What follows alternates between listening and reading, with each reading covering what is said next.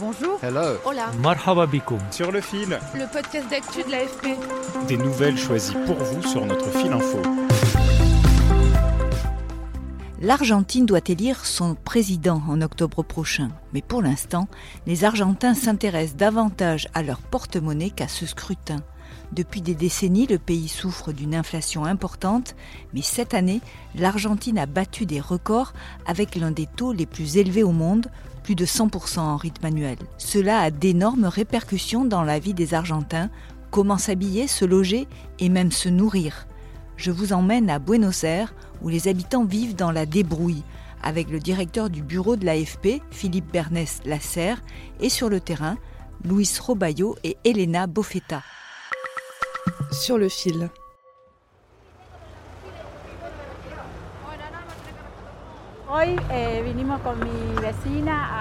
Aujourd'hui, ma voisine et moi, on est venus récupérer des légumes.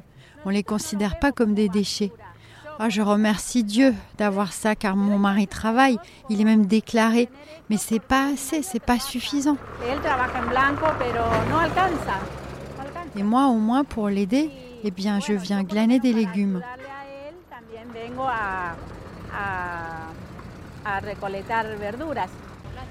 Le marché central de Buenos Aires va bientôt fermer, alors Limpia, femme de ménage de 59 ans, s'active.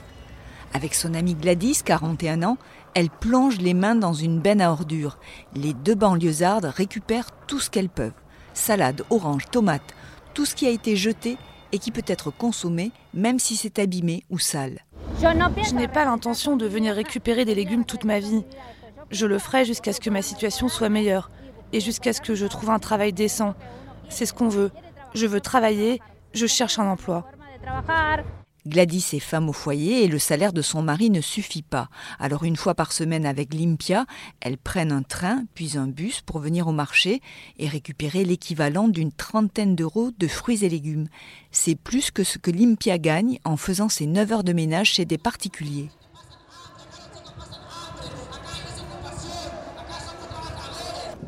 Les Argentins n'en peuvent plus et régulièrement ils manifestent leur ras-le-bol car l'économie du pays, même si c'est la troisième d'Amérique du Sud, grâce entre autres à ses exportations de maïs ou de soja, souffre d'un déséquilibre budgétaire et d'une inflation chronique. Et comble de malchance, cette année, les exportations agricoles devraient baisser à cause de la sécheresse qui a frappé l'agriculture l'hiver passé, ce qui va plomber davantage les comptes de l'Argentine.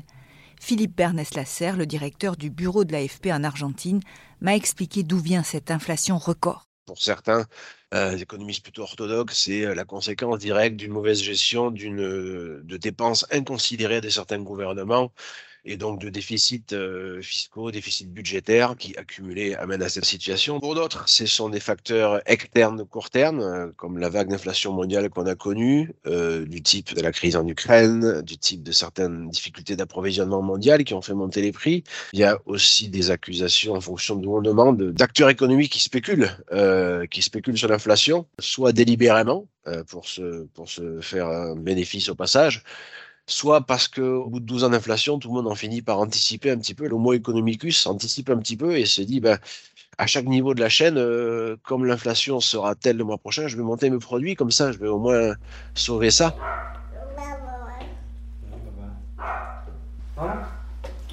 C'est exactement ce qui est arrivé à Martina Lopez. La jeune femme de 30 ans nous montre son nouveau domicile.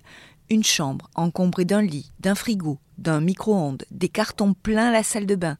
Elle est anthropologue et avec son mari, technicien dans l'informatique et son bébé, elle a dû revenir vivre chez ses parents. Ils allaient augmenter notre loyer et j'étais enceinte. Et je pense que la peur de ne pas pouvoir payer le loyer nous a fait venir ici, dans la maison de mes parents.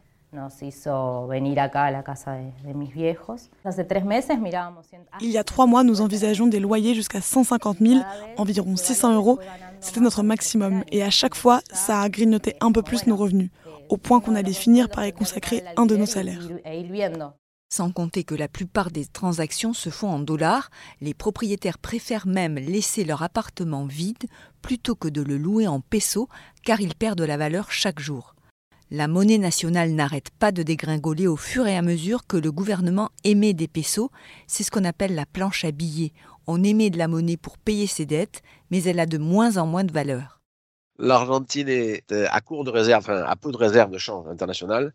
Et le, le, le, peso est, euh, pour certaines des raisons que je viens d'expliquer, est en, en, dépréciation continue par rapport de l'air. C'est-à-dire que personne ne, ne, croit dans le peso. Beaucoup d'Argentins qui sont euh, payés en peso vont immédiatement, dès qu'ils ont leur salaire, aller le changer en dollars au taux informel, au taux de la rue, qui est plus avantageux, de manière à avoir des dollars sous l'oreiller, sous les dredons. Et si jamais le peso continue à se déprécier dans 20 jours, 30 jours, eh bien au moins ils auront leurs dollars qui, eux, n'auront pas bougé.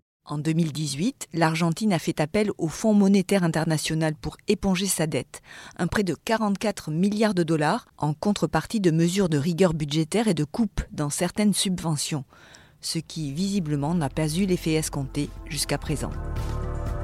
Merci de nous avoir écoutés. Je suis Emmanuel Bayon. Sur le fil revient demain. Si vous aimez, n'hésitez pas à vous abonner. À bientôt.